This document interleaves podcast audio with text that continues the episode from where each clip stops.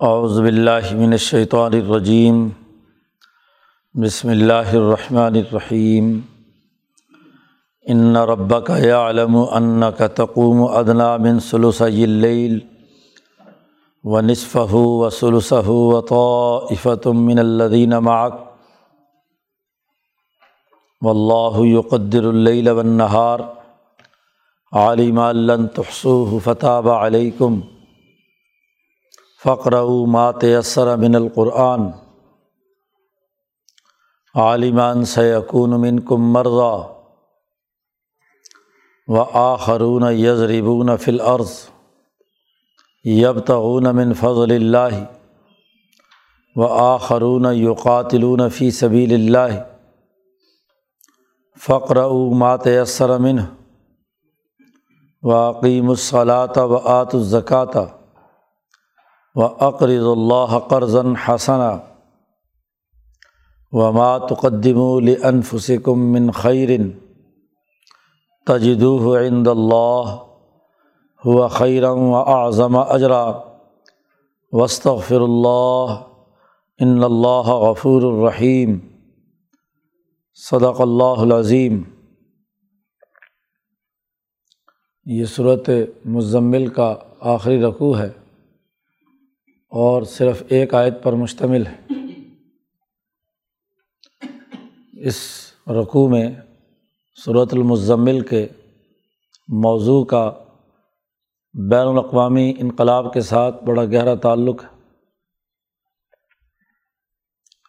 پہلے صورت شروع میں یہ بات واضح کی گئی تھی کہ آپ رفقا انقلاب تیار کیجیے یہ صورت نازل ہونے والی صورتوں میں تیسری صورت، پہلے صورت العلق نازل ہوئی، پھر صورت نون نازل ہوئی، اور ان دونوں صورتوں میں قومی اور بین الاقوامی انقلاب کی بنیادی اثاثی امور واضح کر دیے گئے تھے کہ اللہ کا نام پڑھو، اللہ کے ساتھ تعلق قائم کرو۔ اور کسی تعوت اور سرکش کی اطاعت نہیں کرنی۔ صورت العلق میں بھی کہا گیا تھا لات و کسی کی اطاعت نہیں کرنی۔ وہ جو سرکش ہو، انسان دشمن ہو، بلکہ اللہ کے سامنے سجدہ ریز ہونا ہے، اسی سے تعلق قائم کرنا ہے۔ اور صورت نون میں بھی کہا گیا تھا کہ لاتعق اللہ حمازن مشائم بن امیم ہر چغل خور اور تانہ زانی کرنے والے کی اطاعت نہیں کرنی۔ اس صورت مبارکہ میں قومی اور بین الاقوامی انقلاب دونوں کے حوالے سے رفقۂ انقلاب کی تیاری کے بنیادی اثاثی اصول بیان کیے گئے۔ نبی اکرم صلی اللہ علیہ وسلم کی بیست کے حوالے سے حضرت الامام شاہ ولی اللہ دہلوی فرماتے ہیں کہ آپ کی بیست کی دو حیثیتیں ہیں۔ ایک حیثیت میں آپ قریش کی جماعت کی تیاری اور اس کی سعادت اور کامیابی کے لیے کردار ادا کرتے ہیں کہ قومی انقلاب برپا ہو۔ اور ایک حیثیت آپ کی یہ ہے کہ آپ کے ذریعے سے بین الاقوامی تمام اقوام عالم تک آپ کا پیغام منتقل ہو۔ چونکہ صورت نون میں کہا گیا تھا، ان ہوا اللہ ذکر العالمین کہ یہ نصیحت ہے تمام عالم والوں کے لیے۔ تو تمام عالم والوں کی نصیحت کے لیے رفیقوں کی تیاری کی ضرورت تھی۔ اور رفیقوں کی تیاری کے دو دائرے ہیں۔ ایک تو وہ جماعت خود ٹھیک ہو قریش کے اعلیٰ سردار اور دوسرے یہ کہ انہیں دنیا بھر کی تمام اقوام کو اس دین حنیفی کی سچی دعوت دینی ہے۔ صحابہ کرام کی جو الاظم جماعت ہے، بالخصوص جو سب سے اولین حضور اقدس صلی اللہ علیہ وسلم پر ایمان لانے والے ہیں، مہاجرین اولین، ان کی دو طرح سے تربیت کی گئی ہے۔ اور وہ تربیت ایک تو قومی سطح پر انقلاب کی تیاری کے حوالے سے ہے اور ایک تربیت بین الاقوامی نظام قائم کرنے کے حوالے سے نبی اکرم صلی اللہ علیہ وسلم کی جو دوسری حیثیت ہے، بین الاقوامی انقلاب برپا کرنے کی، اس کے لیے نبی اکرم صلی اللہ علیہ وسلم نے جماعت تیار کی ہے اور وہ جماعت بھی مبوس ہے۔ بوئس تم میسرین کہا گیا کہ تمہیں آسانی پیدا کرنے کے لیے مبوس کیا گیا ہے۔ اب جب بین الاقوامی حوالے سے ایک ایسی جماعت تیار کرنی ہے جو نبی کے قائم مقام بن کر مقام نبوت کے تقاضوں کو پورا کرنے کے لیے اقوام عالم میں کردار ادا کرے، تو اس کی تربیت بھی اعلیٰ خطوط پر ہونا ضروری ہے۔ چنانچہ جب نبی اکرم صلی اللہ علیہ وسلم کو یہ حکم دیا گیا کہ یا یو المزمل، قم، رات کے وقت اٹھو قوم اللہ اللہ کلیلہ اور کہا، صبر و استقامت سے کام لو، اللہ کا ذکر کرو۔ اب نصف سے زائد رات عبادت کا حکم دیا گیا، تاکہ قرآن حکیم پر غور و فکر اور تدبر کے ذریعے سے تجلیات الہیہ سے ایسا ربط پیدا ہو جائے کہ اعلیٰ درجے کی تربیت حاصل ہو۔ نبی اکرم صلی اللہ علیہ وسلم تو غار ہرا میں نبوت ملنے سے پندرہ سال پہلے تنہائی اختیار کر کے اس مقام تک آپ پہنچے تھے کہ جب اللہ نے آپ پر وہی کی۔ خود نبی اکرم صلی اللہ علیہ وسلم کا جو مقام تھا، وہ تو بہت ہی بلند ہے۔ وہ تو قبل از نبوت ہی آپ ایسے مقام پر پہنچے تو تبھی نبوت ملی۔ اب ضرورت تو اس تہجد کی اور رات کو اٹھا، اٹھ کر قیام کرنے کی، تعلیم و تربیت کی تو اس جماعت کی تھی جو اب نئی مسلمان ہوئی ہے۔ اور اس نے اگلے دور میں بین الاقوامی انقلاب برپا کرنا ہے اور نبی اکرم صلی اللہ علیہ وسلم کی فیض صحبت سے، قرآن حکیم کی تلاوت اور اس پر تدبر اور غور و فکر سے انہیں انسانیت کے لیے رہنما بننا ہے۔ تو اصل ہدایت تو نبی اکرم صلی اللہ علیہ وسلم کے واسطے سے صحابہ کو ہے۔ ابو بکر صدیق کو ہے، عمر فاروق کو ہے، عثمان غنی کو ہے، علی المرتضیٰ کو ہے۔ جو مہاجرین اولین جو شروع میں ایمان لانے والے لوگ ہیں، مکہ مکرمہ کے زمانے کے، ان تمام کی تربیت کی ضرورت ہے کہ وہ اگلے دور کے مقاصد اور اہداف کو سامنے رکھ کر کردار ادا کریں۔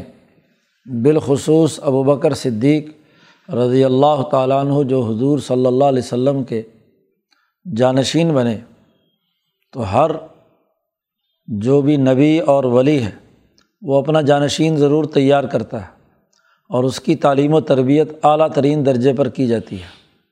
تو یہاں دراصل اس صورت میں جو اصل مرکزی ہدف ہے، وہ ایسی جماعت کی تیاری ہے کہ جو بیک وقت قومی انقلاب میں حضور صلی اللہ علیہ وسلم کی ممد و معاون ہو اور بین الاقوامی انقلاب کے غلبے کے لیے، اسے پھیلاؤ کے لیے نبی اکرم صلی اللہ علیہ وسلم کے بعد کردار ادا کرے تاکہ لیو زیرہ الدین کلی کے تقاضے پورے ہوں۔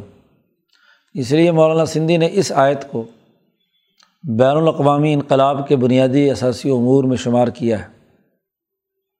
اب ایسی جماعت جو تیار کرنی ہے، تو اس کی مخصوص ذمہ داری تو یہی تھی کہ ایک وقت میں وہ نبی کرم صلی اللہ علیہ وسلم کے نقش قدم پر چل کر ایسی صلاحیت پیدا کر لے کہ جو مقام نبوت کے بقیہ کاموں کی تکمیل کرنے میں ممد و معاون ہو، اور اس کے لیے ضروری تھا کہ نصف سے زائد رات وہ عبادت کریں۔ بالخصوص یہاں ابو بکر صدیق مخاطب ہیں۔ تو ایک سال تک یہ محنت اور مشقت کرائی گئی۔ عمر فاروق ایسے موقع پہ ابھی مسلمان نہیں ہوئے، سنچے نبوی میں مسلمان ہوئے ہیں۔ تو عمر فاروق کی تعلیم و تربیت تو چونکہ ابو بکر نے بھی ساتھ کی، اس لیے ان کا درجہ ابو بکر کے بعد ہے۔ تو یہاں اصل ہدف جو ہے، پہلی تیاری کے اندر ابو بکر اور ان کے ساتھ عبداللہ ابن مسعود رضی اللہ تعالیٰ عنہ جو چھٹے مسلمان ہیں، حضرت علی ہیں جو اس زمانے میں ابھی بچے ہیں، چھوٹی عمر ہے، ایسے ہی جو شروع شروع کے ایمان لانے والے لوگ ہیں۔ ان تمام کو یہ سخت ہدایات دی گئیں کہ آدھی رات سے زائد ان کی تعلیم و تربیت کا اہتمام ہو کہ قرآن حکیم پر غور و فکر کرے۔ اب اس کا نتیجہ یہ تھا کہ بعض صحابہ جو شروع میں ایمان لانے والے ہیں، جب یہ احکامات نازل ہوئے، ساری ساری رات عبادت کرتے رہتے کہ کہیں نصف رات سے ہماری عبادت نہ ہو جائے۔ سوتے نہیں تھے۔ ہاں جی عبادت کے اندر مشغول رہتے تھے۔ قرآن حکیم پر غور و فکر اور تدبر جاری رہتا۔ تو یہ جماعت کا ایک کڑا زمانہ ہے۔ اور ویسے بھی جب اگلے دور کی تربیت کے لیے افراد کو تیار ہونا ہے اور غیب اور تجلیات الہی سے ربط پیدا کرنا ہے، تو اس ربط پیدا کرنے میں شروع کے زمانے میں تو انتہائی مجاہدے اور مشقت کی ضرورت ہے۔ جب ایک سال کے بعد یہ تربیت نبی اکرم صلی اللہ علیہ وسلم اور آپ کی صحبت سے آپ کے ان مخصوص صحابہ کی ہو گئی اعلیٰ ترین درجے پر ان کے اندر صلاحیت اور استعداد پیدا ہو گئی تو اب اللہ پاک نے اس جماعت کے لیے اس پروگرام کا اعلان کیا جو بین الاقوامی سطح پر اسے پورا کرنا ہے۔ کیونکہ آئندہ کے لیے تمام لوگ جو مسلمان ہونے والے ہیں، ان کو ان تمام کڑی تعلیمی تربیتی مراحل سے گزارنا ہر ایک کو ممکن نہیں ہے۔ جو صلاحیت والا ہو، وہ اپنی استعداد کے مطابق کرے اور جس میں ہاں جی۔ حالات کی وجہ سے اور جو ذمہ داریاں ان پر عائد ہوئی ہیں اور تین بڑی ذمہ داریاں بیان کی ہیں۔ جی اللہ کے راستے میں جہاد و کتال ہے۔ ہاں جی اللہ کے راستے میں سفر کر کے مال تجارت ترقی کرنے کا کردار ہے۔ اور ایسا بھی ہو سکتا ہے کہ کچھ لوگ مریض ہوں۔ تو ان تین بڑے مقاصد کی وجہ سے ایک گناہ اس میں کمی کر دی گئی کہ فقر او مات یسر من القرآن۔ چنانچہ حکم دیا گیا کہ ان رب کا یا علم بے شک آپ کا رب یہ جانتا ہے۔ یہاں چونکہ خاص طور پر رب کا لفظ استعمال کیا کہ رب کا مطلب تربیت ہے، تو نقص سے نکال کر کمال تک پہنچانے والا تیرا رب جانتا ہے۔ کہ انّا کا تقوم ادنا من سلوس اللیل کہ بے شک آپ رات کا دو بٹا تین حصہ کھڑے ہو کر اللہ کی عبادت کرتے ہیں۔ و نصف ہو اور نصف حصہ یعنی کبھی دو بٹا تین تک بھی بات چلی جاتی ہے، کبھی نصف اور وہ کبھی و سلوسہ ہو اور کبھی کسی دن کیا ہے، ایک بٹا تین۔ اور نہ صرف آپ، بلکہ و تو افتم من الدینہ معاق آپ کی مائیت میں جماعت بھی مسلمانوں کی ایمان لانے والی جو ہے وہ بھی یہ کام کرتی ہے۔ ابو بکر اور ان کی پوری جماعت بھی یہ کام کرتی ہے۔ وہ بھی آپ کے ساتھ اسی طریقے سے ہاں جی سلوس لیل، نصف لیل یا سلوس لیل، دو یعنی یہ دو بٹا تین حصہ رات کو کھڑے ہو کر اللہ کی عبادت میں مشغول رہتے ہیں۔ اب یہ جو ہم نے شروع میں حکم دیا، شروع میں مجاہدہ سخت کرایا جاتا ہے۔ اس کے بغیر تربیت مکمل نہیں ہوتی۔ لیکن عالمی سطح پر جب عالمی نظام قائم کرنا ہے، تو تمام انسانوں کو اور تمام جماعتوں کو اس بات کا پابند بنانا، یہ انسانوں کے نقطۂ نظر سے کافی سخت بات ہے۔ اس لیے اللہ پاک نے پہلی بات تو یہ کہی کہ واللہ یقدر اللیل والنہار۔ اللہ رات اور دن کو اس نے ایک اندازے کے ساتھ اس نے ناپا ہے، اس کی مقدار متعین کی ہیں یعنی عدد یا مقدار کوئی بذات خود کوئی حیثیت نہیں رکھتی کہ یہ وظیفہ اتنی تعداد میں کرو اور یہ وظیفہ جو ہے اتنے وقت کرو جی آدھی رات کرو، آدھی رات سے زائد کرو، کم کرو۔ یہ پیمائشیں جو ہیں اللہ تبارک و تعالیٰ کے ہاں اس حوالے سے مخصوص قسم کی یہ نہیں ہے۔ پوری رات دن ہی اللہ نے ماپ کر، مقرر کر دی ہے۔ تو یہ رات دن کا نظام ایک سسٹم چلانے کے لیے ہے۔ اور سسٹم کا یہ مطلب نہیں ہے کہ اس کے اندر وہ تمام جی جو پابندیاں ہیں، سختی کے ساتھ نافذ کی جائیں کہ اس وقت میں عبادت کرو گے تو قبول ہوگی اور اس وقت میں۔ جتنا پروگرام اور پیغام بین الاقوامی ہوگا، اس میں اتنی ہی لوگوں کو ریلیکس کرنا ہوگا کہ وہ وہ کام کرنا ہے، وہ چاہے رات میں کسی وقت کر لیں، دن میں کر لیں۔ اسی لیے اگر کسی آدمی کو رات میں اٹھنے کی توفیق نہیں ہوئی ہے تو وہ قرآن پڑھنا چاہتا ہے تو دن میں پورا کر لے۔ جو منزل مقرر کی ہے وہ دن میں پوری کر لے۔ تو یہ تو رات دن تو سسٹم چلانے کے لیے ہے۔ اصل مقصد تو قرآن حکیم پر فہم و تدبر کے ذریعے سے اللہ کے ساتھ تعلق قائم کرنا ہے۔ اب یہ جو ہم نے ماپ کر آپ کو بتایا تھا کہ کومل اللہ کلیل نصف ہو ابن قسمن ہو کلیلہ تو یہ علیمہ اللہ تحسو اللہ جانتا ہے کہ تم مستقل طور پر ہاں جی ہمیشہ ہمیشہ کے لیے ایسا نہیں کر سکتے۔ اس کو پورے کی پابندی لن تحسو اس کی پوری گنتی اور معیار اور مقدار اعتدال کے ساتھ پورا نہیں کر سکتے۔ یا ادھر کی انتہا ہوگی کہ ساری رات بیٹھے ہوئے ہیں، عبادت میں لگے ہوئے ہیں، اور یا ہاں جی تھوڑا حصہ ہوگا رات کا۔ تو یہ جو مقدار کا متعین کرنا ہے، عبادت کے لیے یہ اللہ تعالیٰ جانتا ہے کہ تم اسے پورا نہیں کر سکتے، اس لیے فتح علیکم اللہ نے تمہاری توبہ قبول کر لی، تمہاری معافی کو بھیج دی، اور فقر او ماتیسر من القرآن، اب تم پڑھ لیا کرو قرآن جتنا تمہارے لیے آسانی ہو۔ صبح میں اٹھ کر تہجد میں دو رکعت پڑھو، چار پڑھو، پانچ پڑھو، جتنا بھی آسانی سے پڑھ سکتے ہو تو قرآن پڑھ لیا کرو۔ اس کے لیے یہ پابندی نہیں کہ ضرور اتنے پارے پڑھو، اتنی مقدار کرو۔ ہاں شروع میں کسی طالب علم کو پڑھانے کے لیے نصاب کی مقدار متعین کی جاتی ہے کہ وہ اس نصاب کو پڑھ کر آگے جائے گا۔ ہاں جی، یہ نہیں ہے کہ جتنا مرضی پڑھ لیا کرو۔ تو وہ تو طبیعت کی جو کمزوری ہے، وہ انسان کو کہتی ہے کہ بس تھوڑا سا دوست لائنے پڑھو اور فارغ ہو جاؤ۔ تو جب شروع میں تعلیم کسی چیز کی دینی ہوتی ہے تو اس تعلیم کے لیے کیا ہے؟ مقدار متعین کرنی پڑتی ہے۔ اب چونکہ مقدار کے ذریعے سے نصاب تم نے ایک سال پورا کر لیا۔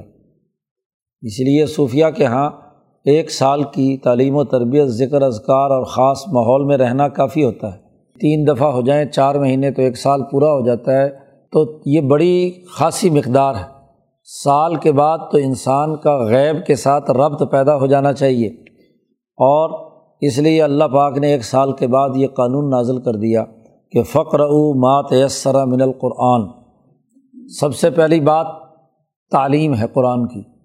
تو یہ تعلیم جو ہے، اب آئندہ جتنی تمہارے لیے آسان ہو اتنی کر لو۔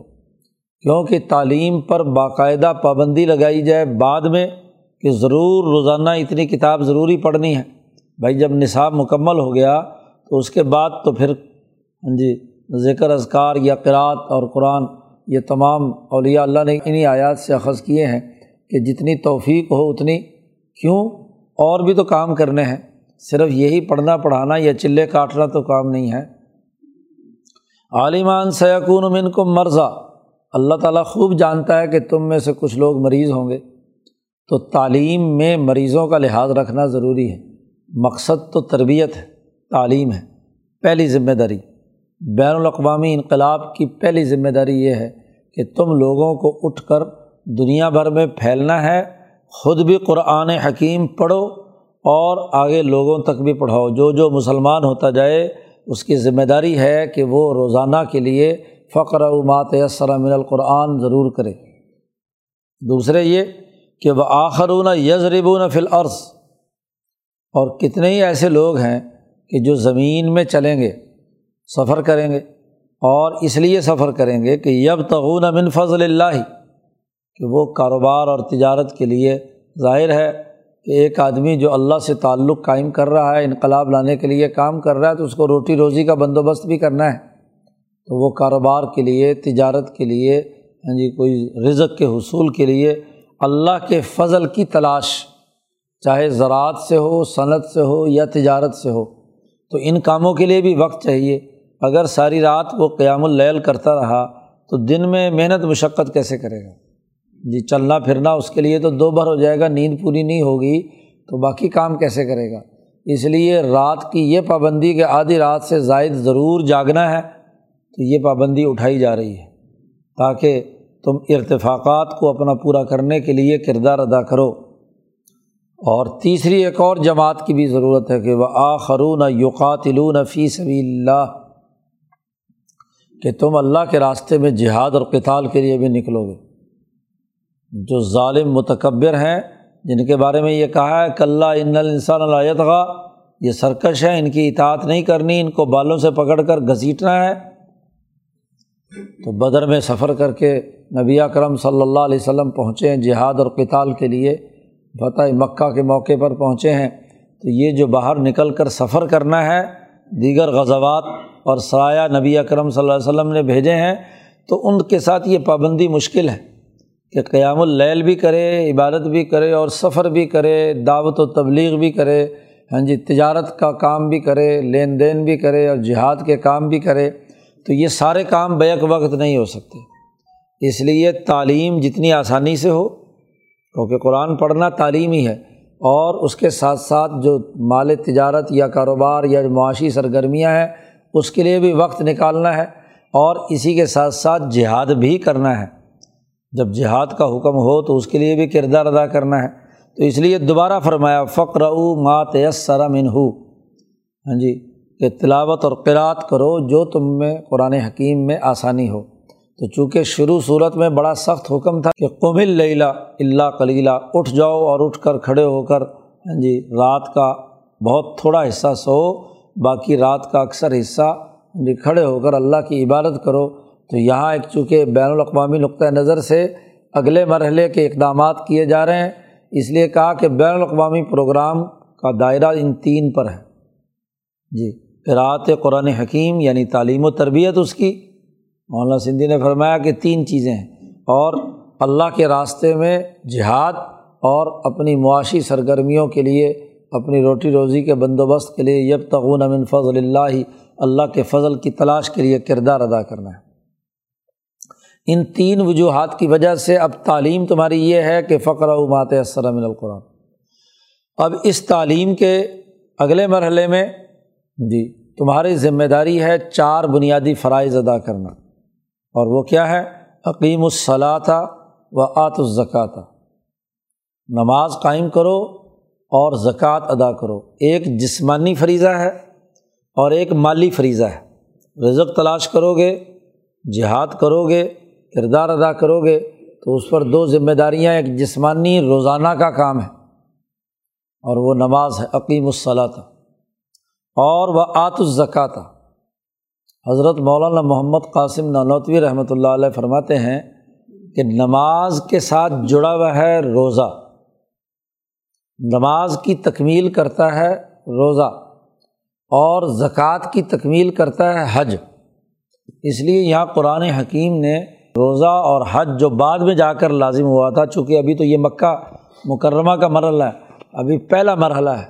تو پہلے مرحلے میں انہیں دو باتوں کا حکم دیا کہ مالی قربانی بھی دو اور جانی قربانی بھی دو۔ اپنی جان کے لیے بھی اس تعلیم کا اثر نماز کی صورت میں تم پر ظاہر ہونا چاہیے۔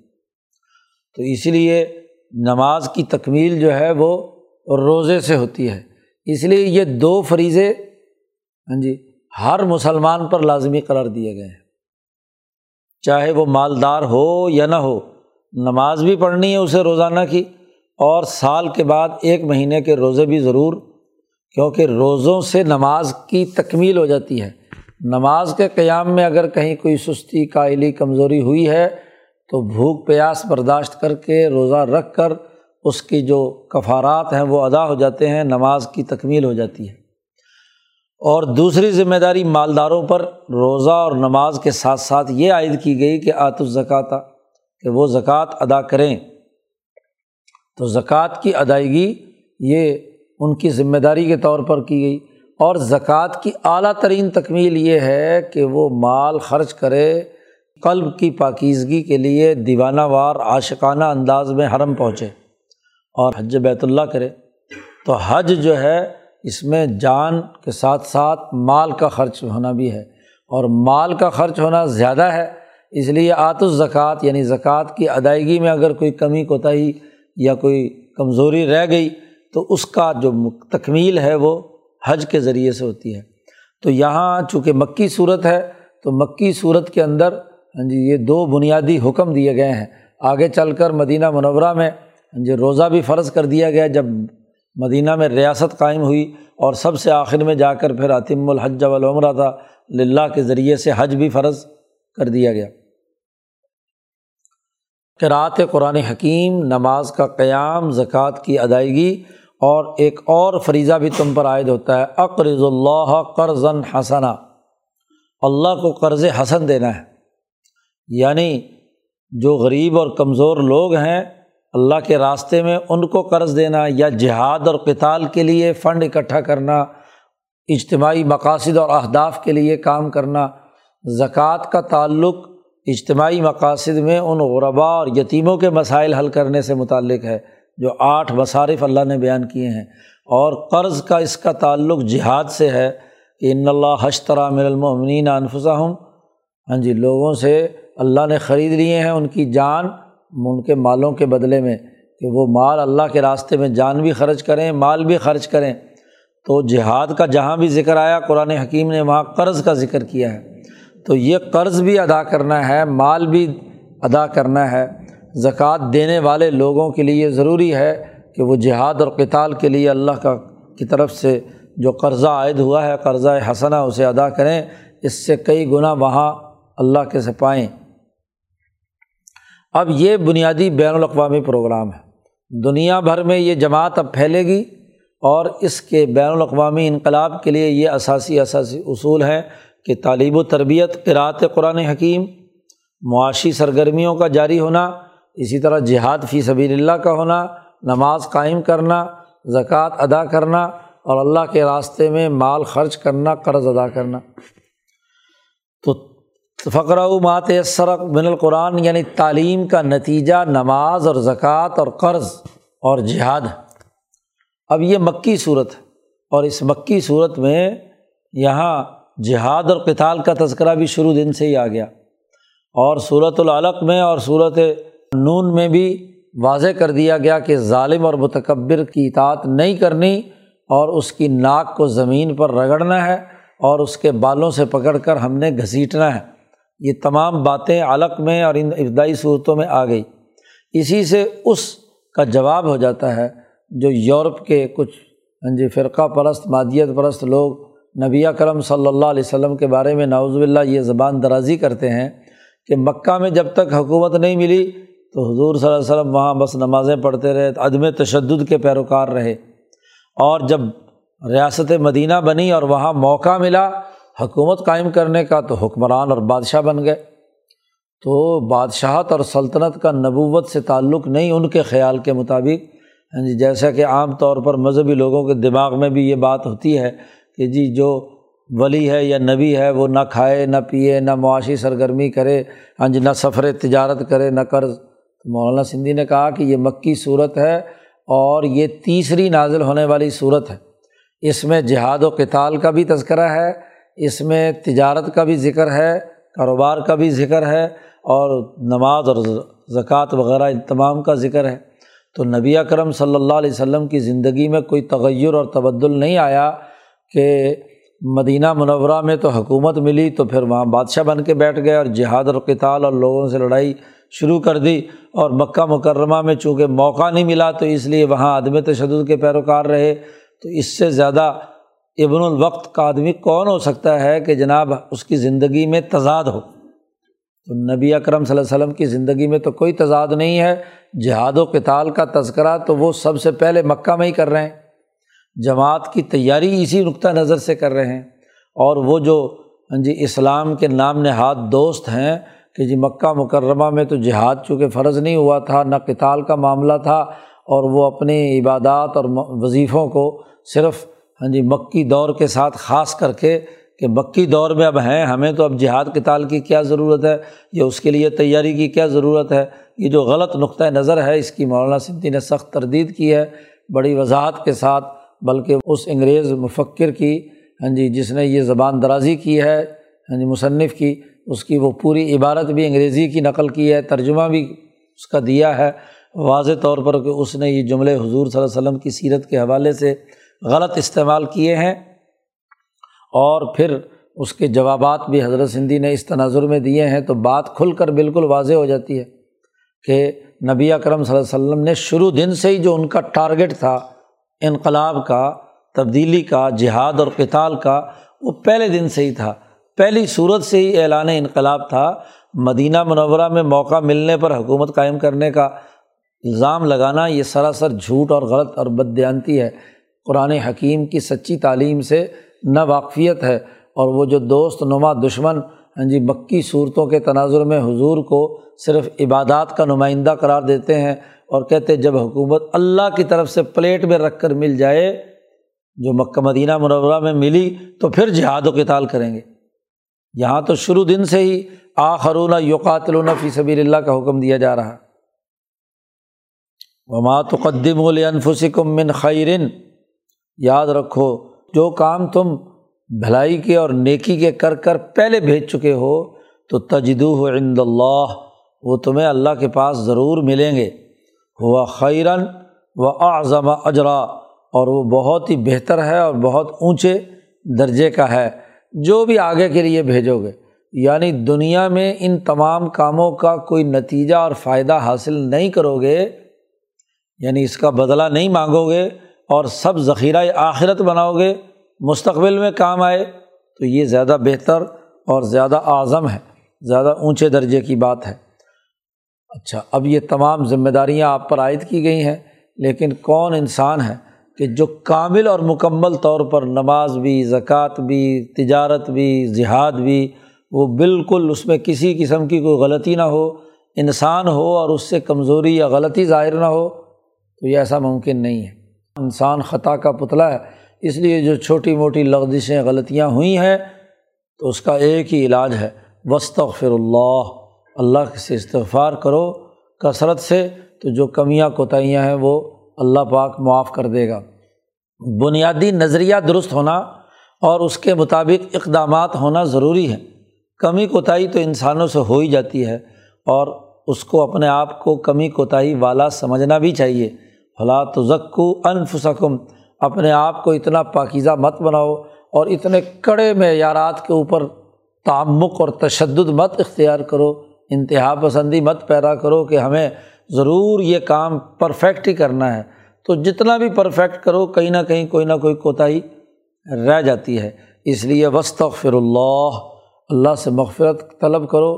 خاص طور پر بین الاقوامی انقلاب کے لیے نکلو گے۔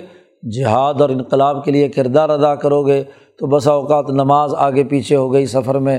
ہاں جی اسی طرح کوئی پڑھنے پڑھانے میں کوئی کمی ہو گئی، اسی طرح کوئی کام کاج، لین دین میں کوئی معاملات ہو گئے۔ انسان کے اندر حیوانی طبیعت ہے تو اس حیوانی طبیعت کے کچھ تقاضے کہیں مزاج کے ظاہر ہو گئے۔ تو یہ جو کمیاں کوتاہیاں ہیں، اس کے لیے اللہ سے مغفرت مانگو۔ ان اللہ غفور الرحیم۔ بے شک اللہ پاک معاف کرنے والا ہے، رحم کرنے والا ہے۔ تو قرآن حکیم نے یہاں اس رقوع میں اور یہ واحد رقوع ہے قرآن حکیم کا جو ایک ہی آیت پر مشتمل ہے۔ اس ایک آیت کے اندر ایک مکمل پروگرام بین الاقوامی انقلاب کا متعین کر دیا۔ اللہ تعالیٰ قرآن حکیم کو سمجھنے اور اس پر عمل کرنے کی توفیق عطا فرمائے۔ یہ پورا دستور انقلاب گویا کہ اس صورت میں واضح ہو گیا۔ اللہ تعالیٰ فضل فرمائے۔ اللہ۔